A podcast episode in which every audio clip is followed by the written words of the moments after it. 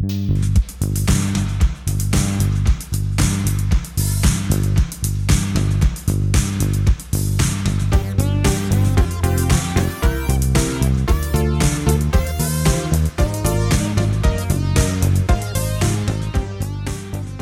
everyone, and welcome to the second episode in the second series of the New Romantics with me, Will Eaves, and Professor Sophie Scott.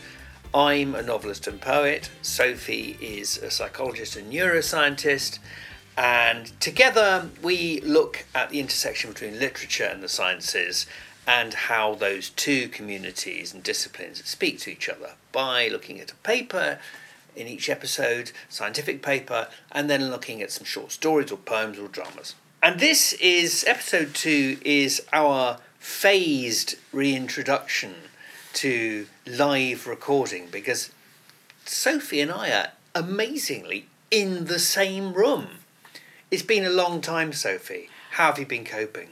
I, I don't know if I've been coping all that well. I have been I've found it very odd. Like if I like my days have been very very busy, but if I let a little gap emerge in the day, this dreadful gnawing anxiety sort of just lets itself be seen somewhere in my psyche.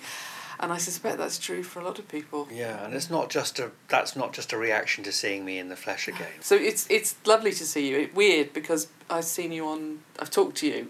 I feel like I have seen you I have, you know, there's some. Um, I've had contact. Oh. It's it's strange. And that that's something probably we'll be addressing later on voices and what you see in the voice because it comes into one of the stories. But we're going to start with the scientific paper, uh, which is called. Ready for this? Taking an insect inspired approach to bird navigation. Because the overall theme of this, this episode is really going to be journeys and how we know where we are in the world. And this paper is um, by David Pritchard and Susan D. Healy. And Sophie's going to introduce it and talk about it now. I thought you might find this interesting. I found it interesting. What it's trying to do is to apply models of how insects navigate their environment and apply that to birds. And you might think, well, doesn't everything kind of navigate the same way? Well, it turns out no. So we've been taking a very kind of mammal centred view on navigation, and there's reasonably good evidence that one of the ways that mammals navigate is by having some kind of internalised map of space which could represent what things are like that out there in an abstract way and then you within that space. And you one of the ways that you navigate is using that somewhat abstracted information. And we do also use you know what things look like and landmarks and other things to guide us. But we have a that we have quite a high level representation of space that sort of coloured how we think other animals will probably do the same task. And of course they don't. So insects navigate very well. Insects are good at finding things um, and they talk a lot about ants and fly insects in this paper but it turns out that because their eyes work very differently and they process information very differently from us, they navigate in a way that is driven a lot by what you see when you're moving. So there's a lovely description of bees flying round things, uh, which is telling them where the thing is, both by the, the thing that they're flying around, but also the movement of stuff at different speeds. It's going to parallax view. That's the fan. That's the really fascinating part of the paper. I think yeah. motion parallax. Yes. The idea that you, it's not so much what the object or the landmark is, or whether it's kind of recognizable as whatever it is, but its relationship to relative and absolute distance. Yeah. Because of how things are moving in the near to the creature and far away and in a way that only reveals itself when movement starts. And I thought that was a really lovely point that you are seeing the world by your movement through the world. And because we can sort of sit in a room and see objects in it, we think, well, that's important information. And that is important information, but actually, as soon as you are moving, there is all this other kind of information. Even for us, we use motion parallax, we just don't realise that we do it. Yeah. And what they're trying to do is to apply this to birds and make a suggestion that um, you might be seeing the same kind of behaviour. So they've got this example of a hummingbirds I think in the, I think these guys must be in the US because they talk about people setting out their hummingbird feed feeders They're once up a year. um, they're in uh, all around, particularly British Columbia, and um, so that, that part of North America and Canada. And there are things that you put out to feed your hummingbirds. And if you're late putting out your hummingbird feeder, you'll see hummingbirds who ha- you haven't seen all year reappear and they go to where the feeder should be and look for it. And you think, couldn't they look and see it's not there? And sometimes it's quite close. Yes. They've only moved it a little Yes, yes. So it's very, very spatial. Um, the but hummingbird's representation rather than object based. Where is the big red thing that I would should be looking for? So the argument that they're making is that actually, if you take an insect based view, that the information is being, the location is being encoded by the sort of the your movement through this landscape and matching at this much more global level. That's telling you where things are rather than look for the big red thing.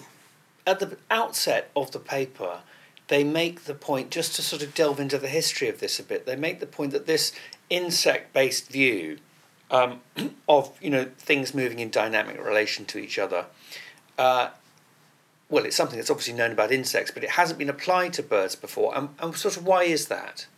Because in previous experiments to do with bird navigation, we've thought that they have a more, that the avian way of seeing is more closely related to mammalian ways of doing it, and now we're changing our minds. Is that right? I think that's basically it. I think if you were to come up with a solution for how things navigate, if you'd done it all from flies, you would come up with a completely different idea of what the brain's eye view of navigation is than if you started with birds, or arguably if you started with rats and humans, which is of course where we did start. So that's that's exactly the direction. And there's another sort of tension in there, which is the difference between when we test birds' navigation abilities in the laboratory versus when we do it in the wild. Because when you do it in the wild, they start to again look a lot more like the insects. Mm. And that's probably because of the biases we're introducing by what we do in the lab.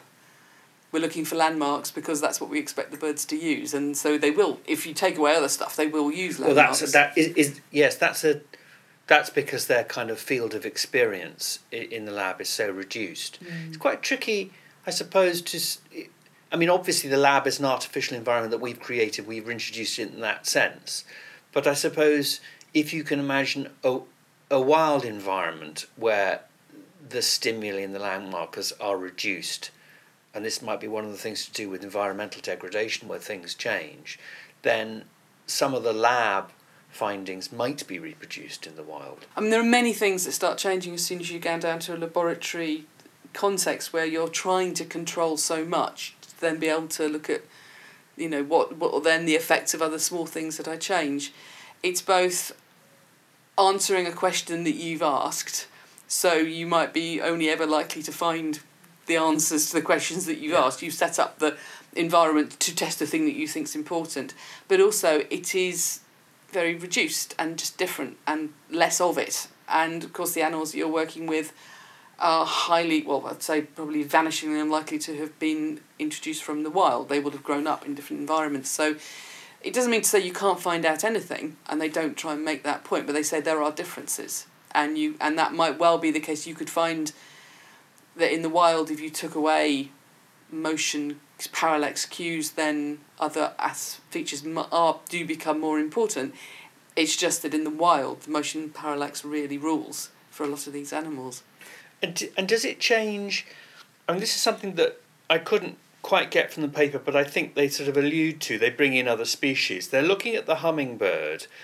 I, I think partly because hummingbird is very, very small. And it's you know, and it's a, a nectar feeder, and it actually does a lot of the things. They didn't quite say this, but it does a lot of the things that insects do, as well as seeing in the same way. It's a, it's it's its its food source is, is rather like a kind of you know bees. Mm. It's it's nectar and flowers. Does the view of how birds see change the bigger the species gets? Or, or if the kind, the kind of avian species changes? I mean, there's an interesting discussion of head movements and eyesight because insects have uh, compound eyes fixed to their heads. So, in order to kind of, however it is they see, in order to see differently, they have to move the whole of the head. And they do this in order to get a dynamic view of what's going on in their environment. I think the writers of the paper are suggesting that this is this changes with different bird species so that if you have pigeons they do some of the same things but they have that you know funny sort of Mm-hmm. dove like thing of you know pushing the thrusting the head forward and that's to gain some kind of spatial recognition awareness in the same way um, but that it's not necessarily true of say a large bird predator where the eyes are, as with a lot of predators, they're more so they're, they're fixed, they're forward, they're looking forward, and the view is. They don't because they are the predators. They don't sort of have to have hundred and eighty degrees on either side. They need to be able to fix the, the, the prey in the in the in the centre of their view finding mechanism. I mean, is that is- is that a, a, a rough précis of what's going on? I think so, and I think it it's it is very interesting if you think about this as a way of saying what are the the kind of requirements of the sensory systems and the brains, and how those change with the things that the animals do. So a huge difference between the pigeons that they talk about and the hummingbirds is that the pigeons fly and they walk around. And they do different things and they move their heads differently when they do both. They just so there's we think that pigeons bob their heads back and forward, and in fact, exactly like you say, they move their head forward, and then holding their head still, they bring their body up to meet it. So it looks to us like their heads are going back and forth, but actually, what they're doing is they're maintaining their gaze in the same place, and they're bringing it's as stable as they can do whilst walking on two feet. So they're sort of keeping their body. They move the head and then the body, head and then the body. So in fact, their eyes stay in the same place. So they're getting accurate visual information. Um, and hummingbirds have to do something similar to that when they're flying. So hummingbirds, if they're looking for the nectar, they have to be able to stabilise their gaze with the inherent nonlinearities of the fact that they're hovering.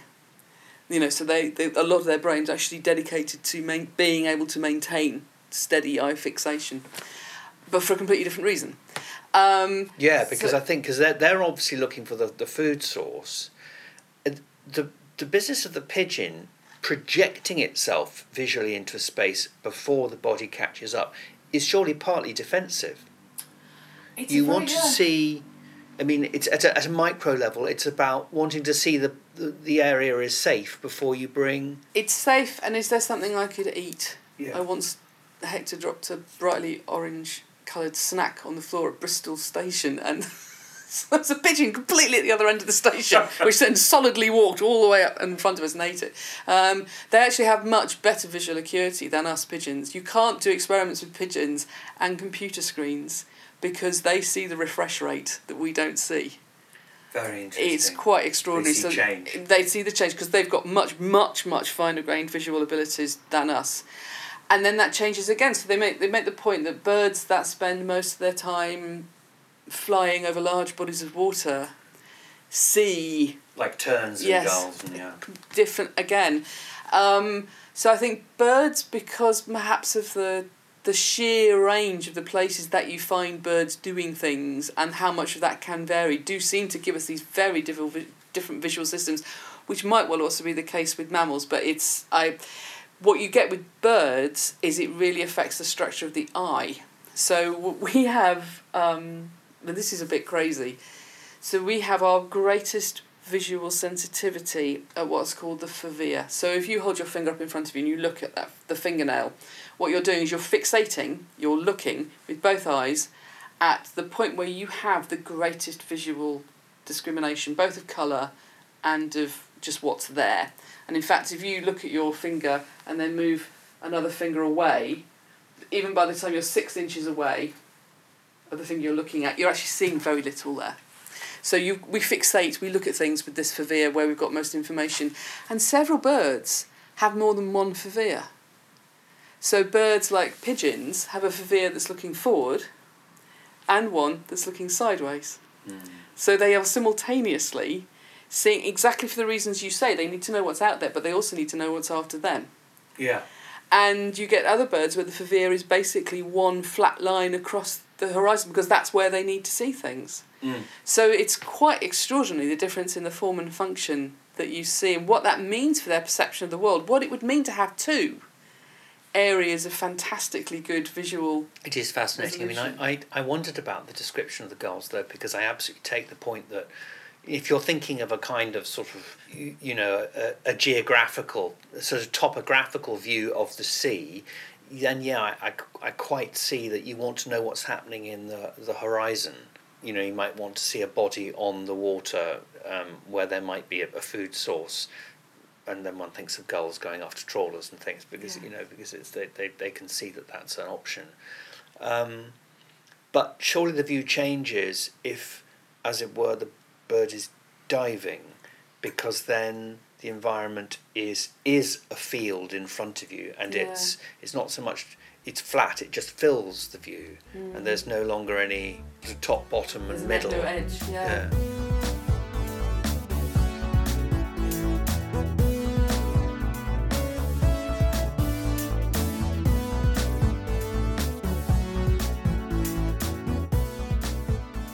The other thing that I was quite struck by in a talk I went to a few years ago about pigeons, and I presume this is true of lots of birds, is that unlike our eyes, although you can think of the retina at the back of the eye as being an outpost of the brain, it really is part of your central nervous system.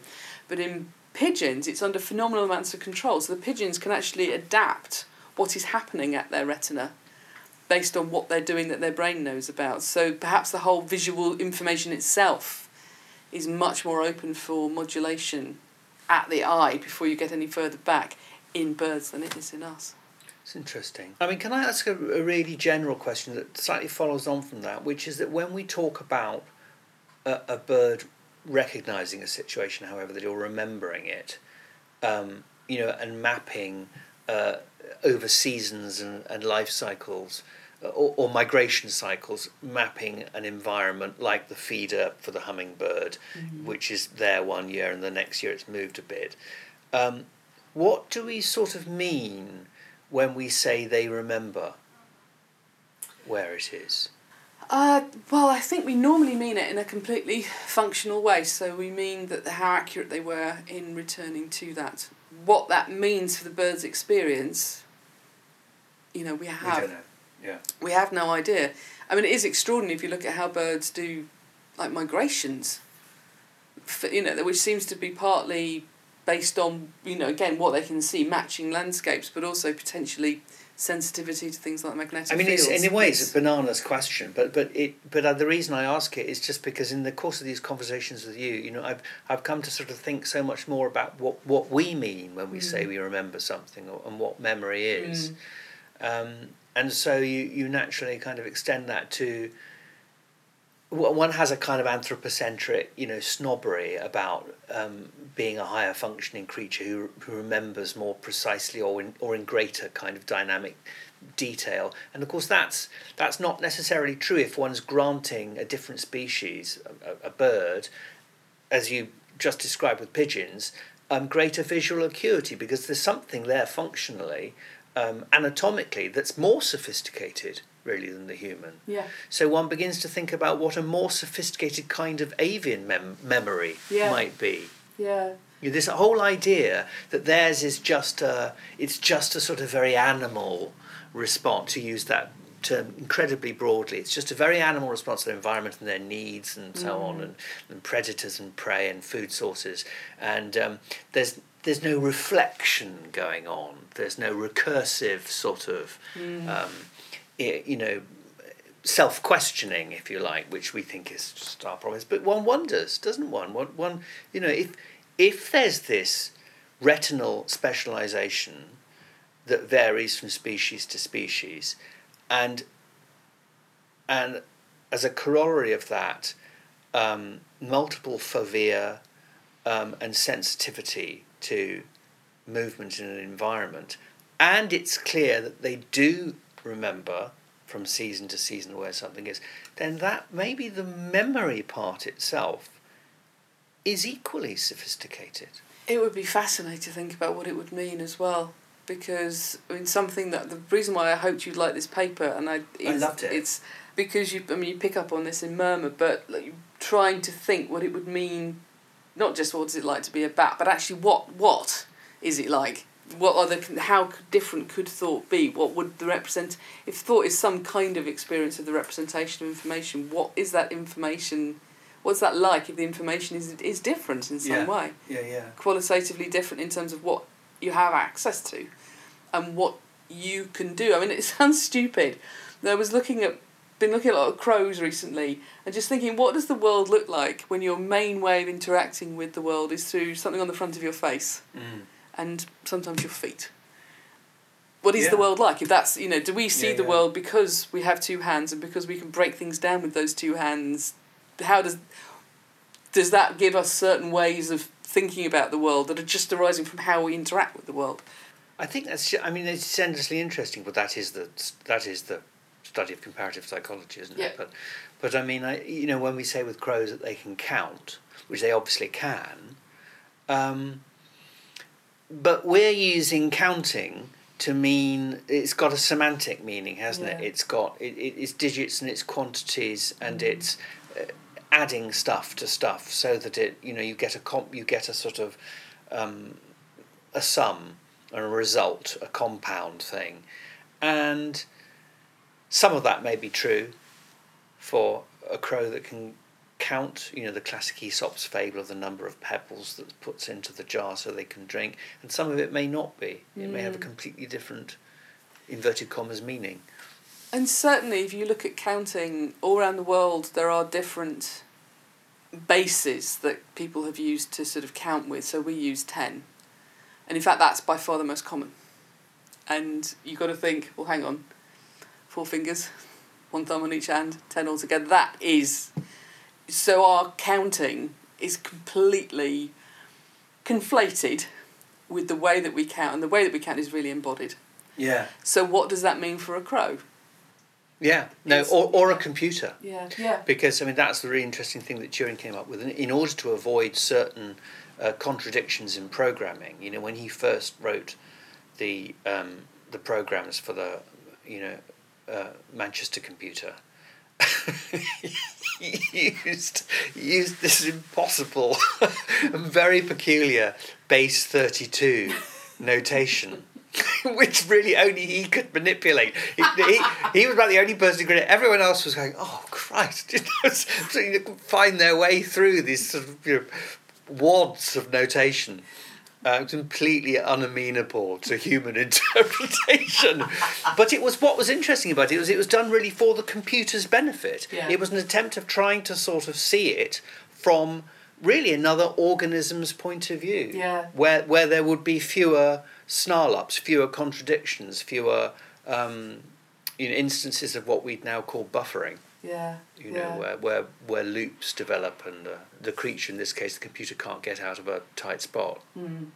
Um, and if, interestingly, just thinking on, on, on the hoof, that's slightly what you see. You can see why people in, in literature often make an analogy between the behaviour of ants and something mechanical, because they precisely because of this reliance on a sort of motion parallax view of the world and where things used to be, and the repetitive way in which they come back to a food source but also have to learn that it's no longer there, it's another environment.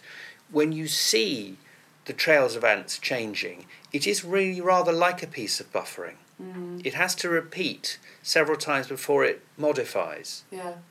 Well, that's a good analogy. But no, it's a, it's a great paper, and it's also so uh, just to name check the authors again because in case listeners want to go and look at it, David J. Pritchard and Susan D. Healy. You you can get to it online. Um, to my shame, this is something you can't always do with some of the things I choose, but that's because I Writers are allowed to make choose such weird stuff. Yeah. But um, yeah, it is very good, and there's a lovely, there's a really beautiful passage at the end. I just wanted to sort of read out because it's so, it's so nicely done. Similar to hummingbirds, wild ground squirrels and chipmunks will search at the previous location of a moved feeder, even when the feeder is clearly visible in its new location. As for traditional studies of birds, this spatial ability has been attributed to cognitive maps based on relations between environmental cues.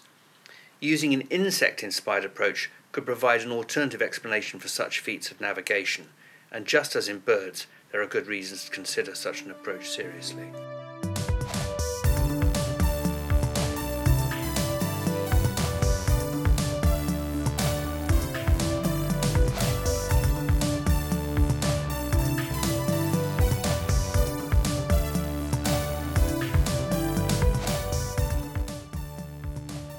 it takes us on to some stories that I've chosen um, this week, which are, on the face of it, very different, but which are, I think, also about journeys and finding where you are uh, in an environment and understanding what other creatures or other people are doing.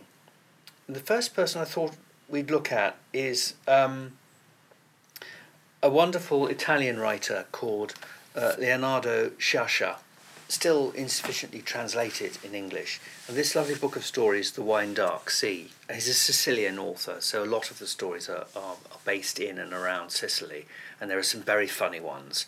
Um, there's a marvellous story which I haven't chosen called Mafia Western, which is a, which is a, just a little a synopsis of um, the different ways in which someone falls in love with someone else and a vendetta is pursued because it's the wrong daughter, you know, not suitable for the man, and then it ends with a shootout. It's rather good. It's all done in two and a half pages. And another one to do with the mafia, in which two people are arguing about the etymology of the word mafia. What, what does it mean? And you find out as the story progresses that the two people arguing about the meaning of the term are in fact mafiosi. and and has a sort of there's always a whisper of violence in the background. But but the story I've chosen is called The Long Crossing. And it's both quite a funny story but also rather moving. Mm. And it's about um, I think it's set to at the end of the 19th century, early 20th century. And it's really about the emigrant experience. It's about a cohort of Sicilian um, peasants who've sold everything they have in order to pay for the trip to America. And some of their relatives have already gone there and have, have and have occasionally come back uh, to the home island, and they're they're relatively wealthy and they look glossy, and so the, the, the Sicilian relatives want a piece of the action. They want mm. to they want to move to the, the city on the hill, and they have sold everything, um, and they are waiting to board a boat with everything wrapped up in cardboard suitcases and carpets. And they pay half of the ticket cost on boarding and then they pay half when they get off. It takes place at night because it's a bit of a moonlight flit. And they, they get in the little board the little rowboat that takes them to the larger ship and they are at sea for seven to ten days, seven to eleven days, and then they land again. Um, and again, because it's illegal immigration, you know, they, they land um, out at sea, not not anywhere near Staten Island or but you near near Trenton, New Jersey, and um, the guy who's organised the fixer who's organised it all says, you know, you've got to pay me your, your money now before I send you off in the rowboats because you know, we don't we don't want to waste any time on the foreshore. You know, mm. the police may get you. you know, as soon as you land, you must just disappear off into the into the new world. And of course, what happens is that they, they pay all the money, and they've been disoriented by their time at sea, and then when they as it were, come to on the foreshore, they realise they're still in Sicily. um, they meet all these Italians and they, they find various ways of explaining to themselves that they might be in America Yeah. until it dawns on them. Yeah, and they try and discount all the Italian cars they see. Oh, that's, they're just popular cars. They just run around here. Yes, that's what they buy in America. But it's a very good. But in a way, it's a quite a similar thing, isn't it? It's the way you you're trying to work out what has changed, Mm. and your bias uh, is toward. If you're expecting a change, your bias is towards explaining the change rather than actually seeing what's in front of you. Absolutely, and it's it's. I mean, it's lovely the way he misleads them. I would say, "Well, can't you tell? It smells different. It looks different. Well, no else in the world looks like this." And they desperately want it to be true. And all this, and the town names and the languages they hear people speaking, they're kind of, oh, it's just heartbreaking. and they finally realise where where they are and going to have to tell everyone else we're not back in the new world. It's- of it. Oh, it's just, and they kind of collapse there. But it was it, it's it is what we do. We never look to there's a problem in psychology called modus tollens and modus ponens. I forget which way around it is, but it basically uh, we are very very keen to prove a hypothesis and much less keen to try and disprove it. So in these situations, It's like we, it's like type one and type two errors. it? exactly we will look to confirm what we're expecting or what we think the rule is, and we, unless we are pushed very hard, we tend not to look to disconfirm. Let's look for reasons that we might be wrong about this, and it's such a long. For evidence, folks, look at the current state of politics. No, it's true. You see it everywhere, and it's such a.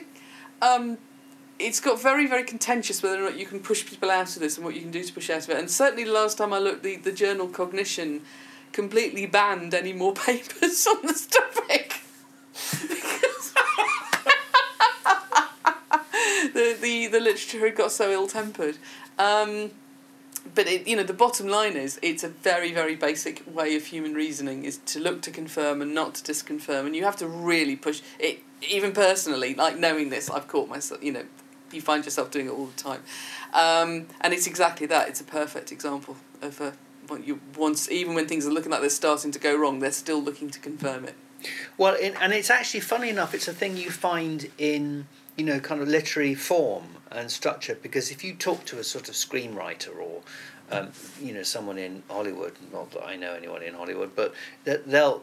It's all about the development of the story. It's always you know how do you? There's an inciting moment and then something develops and it it changes. Then there's a subplot and then there's a crisis and there's a resolution, and the assumption, of course, is that is that everything is a sort of action movie and everything is changing. Hmm. But the problem with that is that actually that's only half of what human beings are stimulated by. Actually, what they want is it, nested within, within that word resolution is something a bit trickier, which is that they also sort of don't want things to change. Hmm. They want them to be familiar again. And really, the truth about a lot of really, really good stories is that the story isn't an arrow of change, it's a circle. Hmm. You know, that really what you want to do is you want to come back to the beginning and see it anew. And sometimes that's quite a, you know, the journey is actually quite a short one, hmm. the linear journey, or it might not exist at all. And what this story is a lovely example of is that looked at that, that the homing instinct, or, or the or the homing, not an instinct here, but the homing, the fact of coming back to the beginning and, and not mm. having gone anywhere is crucial. It's the core of the story. yeah Actually, nothing has really. You're always asking yourself what has changed at all in your life, and and, and at a kind of almost a psychological, but also on a spiritual level, that is something that is very true to the human experience. You know, we we go through momentous changes, and as we get older, we concomitantly feel that very little has changed, and that we have become more and more ourselves. mm. Uh, and I think that's really important to Sciascia's writing because it's so infused with a sense of what it is to be Sicilian Mm. and attached not just to Italy but to an island Mm. which is, you know, uh, which has particular associations and is poorer often and has, you know, the other big thing hanging over it, which is the history of the mafia.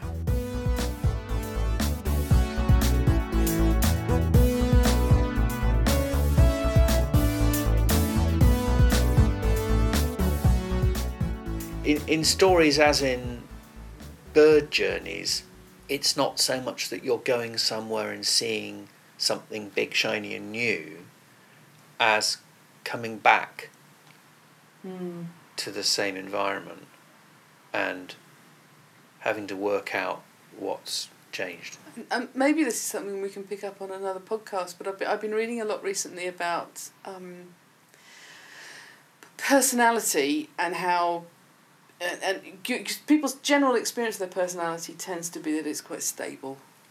We don't, you know, you, you, certainly on certain very broad things like extroversion, neuroticism, people don't tend to move around too much unless you look over their lives. And actually change quite a lot.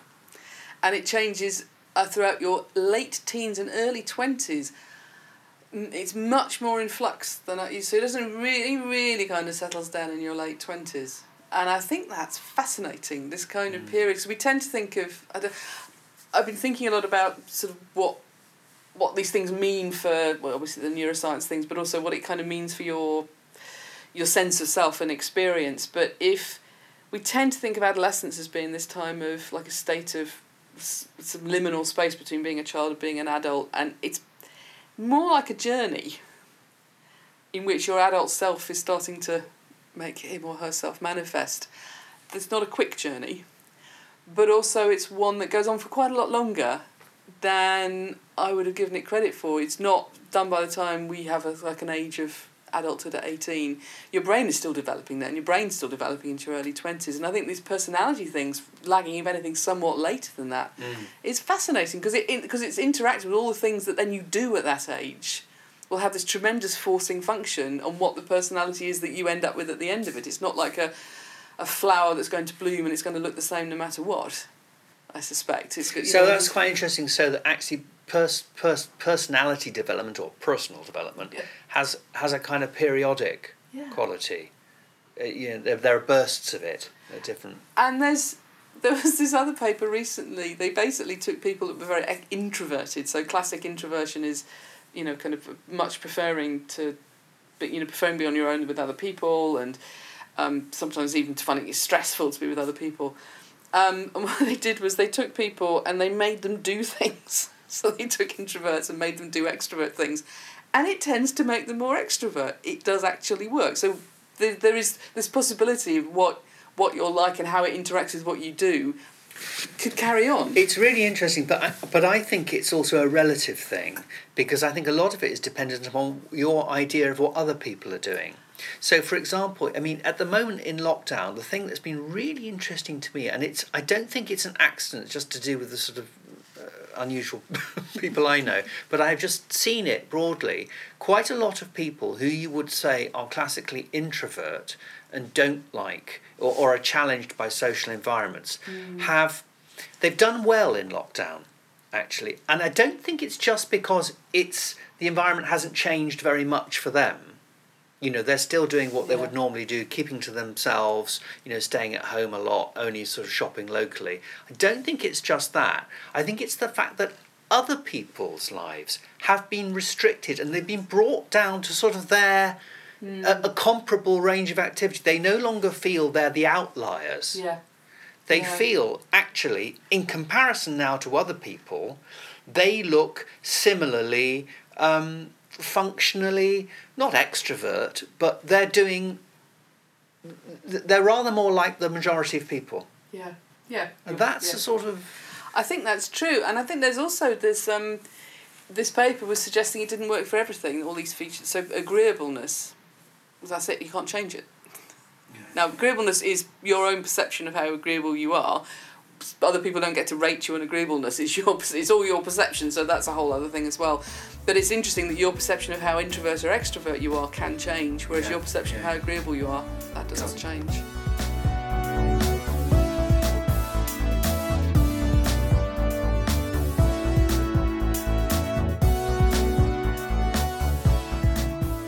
Thinking about um, changes in personality and, and, these sort of you know key markers of of what we now call identity leads us on to uh, two lovely very short stories by um, an insufficiently well-known American short story writer now sadly no longer with us called Lucia Berlin.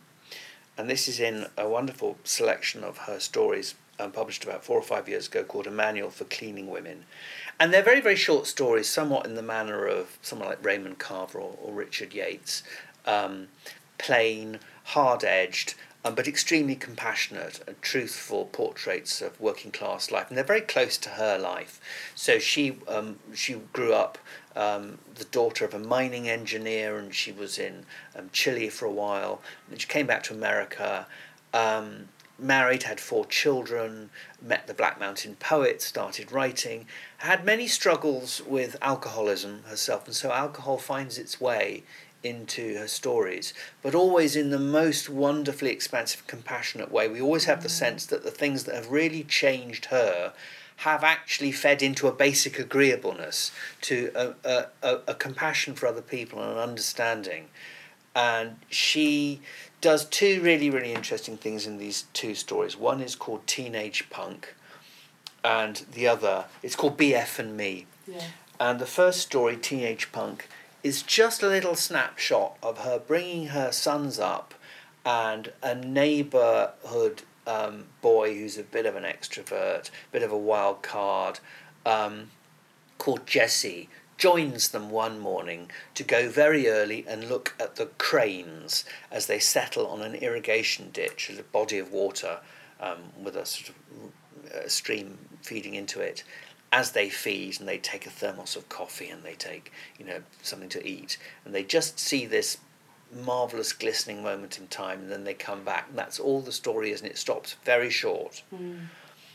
and what's great about it is that the journey is just there and back but she does this marvelous little twist at the end where you suddenly remember it's called teenage punk and it's sort of not quite about the cranes at all and the teenage punk who's so full of bravado just turns to her and says bad language alert fuck, that was scary. And she says, she makes some sort of quick allusion to the Bible and not scary at all. And he says, yeah, right, teacher. And the last line is, I think, something along the lines of, he had an attitude even back then. And what's great, I think, about the story is that marvellous little swerve at the end. Mm. You think it's about going somewhere Mm. to see beautiful cranes, and that is very beautifully, simply described. But actually, its subject is the relationship between this boy and adults, Mm. and how he's he's sort of unreachable then in some way, but also she's looking back and remembering Yeah. and we're invited to suppose, you know, what his later at if he had an attitude even back then, Mm. then what was the rest of his life like? Yeah. All of which is opens on a kind of void. You don't you don't get to hear about it at all, and I think that's what makes it so moving. It's beautiful. It's absolutely beautiful. Obviously, I, you know, I, I don't have uh, any good words for this, but the feeling of just being dropped immediately into a story, and it's incredibly intense. And then just, you, I wanted to know more. Accept that this is the form that you've chosen, but I, I, I wanted to know what happened next. I wanted to know. I want to fill in those bits exactly. It's great. She's. I think it's a real art knowing when to Yeah. end a story Yeah. because you know it comes back to this thing we're so hung up on the idea of resolution and the truth is that in most in an, an awful lot of writing your re- I'm always saying this to students your your your real end is often a kind of sort of step into space mm. and it's and it's considerably you know earlier actually in the story than you know you, in, in people who are writing for the first time they want to tie everything up and so you Yeah. know various people things have to come together and a meaning has to be revealed and and th- the lesson you gradually learn is that the reader will do the revealing your job is to present Yeah. and that's what Lucia Berlin, I think, knew how to do instinctively. And the other story uh, does this in a different way because it's about it's taken from a different time in her life. So she's brought up her children and she's she's in New, New Mexico, I think. Uh, might be wrong. Um, but she's it's, later on in her life. Uh, she's got arthritis, breathing problems. Um, she's had her alcoholism and she's survived it, but she's always got this kind of oxygen tank she's dragging Mm. around with her. Um, and she needs something done in her bathroom. She needs some tiles laid, and she can't get someone to do it. And she eventually gets this man on the phone, and she just really loves his sexy voice.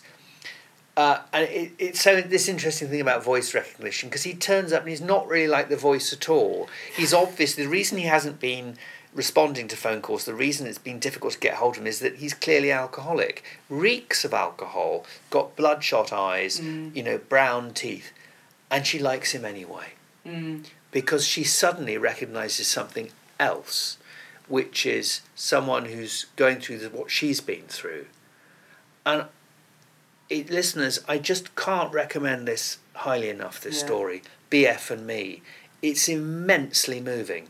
In three pages, I was I was practically in tears by the end because she just understands both why he's attractive as a person, mm. his predicament and plight, and she just cuts him endless slack. Yeah. And it's so rare that you read stories about people with addictions like that. It's true, there's always like here is a problem and some sort of resolution to that problem rather than a recognition and an understanding and a affection for it. She likes the smell, she likes what he smells of. Yeah, it's great. I just I just read a tiny Oh, bit at the end because it's so nice. Yeah, the the whole story again is called A Manual for Cleaning Women, um, by Lucia Berlin. We settled on a price for the job, and he said he'd come on Friday morning. He was obviously sore after bending down. Gasping for air, he limped out of the house, stopping to lean on the kitchen counter and then on the stove in the living room. I followed him to the door, making the same rest stops because they're both kind of they're both sort of respiratory basket cases. At the foot of the stairs, he lit up a cigarette and smiled up at me. Glad to meet you. His dog waited patiently in the truck. He never came on Friday. He didn't call, so I tried his number on Sunday. No answer. I found the newspaper page with all the other numbers. None of them answered either. I imagined a Western barroom filled with tile setters, all holding bottles or cards or glasses, their heads asleep on the table. he called yesterday. I said hello and he said, How you been, LB? Swell, BF. Wondering if I'd ever see you again. How about I stop by tomorrow? Sounds good to me. Around ten? Sure, I said. Any time. It's beautiful. It's beautiful. It's the, the, the any time is the kicker, isn't it? yeah, It's- yeah. You Yeah. may, you may not. You know, it doesn't matter that much anyway. Mm. And it's all done without. It's all. Nothing happens, but actually, all that emotion is dramatized. Never once does she say anything like, I felt sorry for him, or I, I understood. Yeah. It's all done in the exchange. And the comments, the sort of reveal on how restricted her life is. When she's complaining, he sets the tiles and they say, no, you can't go in your bathroom for three days. And she says, well, how am I supposed to, you know, how do people cope? Normally they've got more than one bathroom. You know, it's just lovely. It was just, yeah, That's terrific. yeah. And the people have always thought that she had a, that people always thought that she's younger from her voice.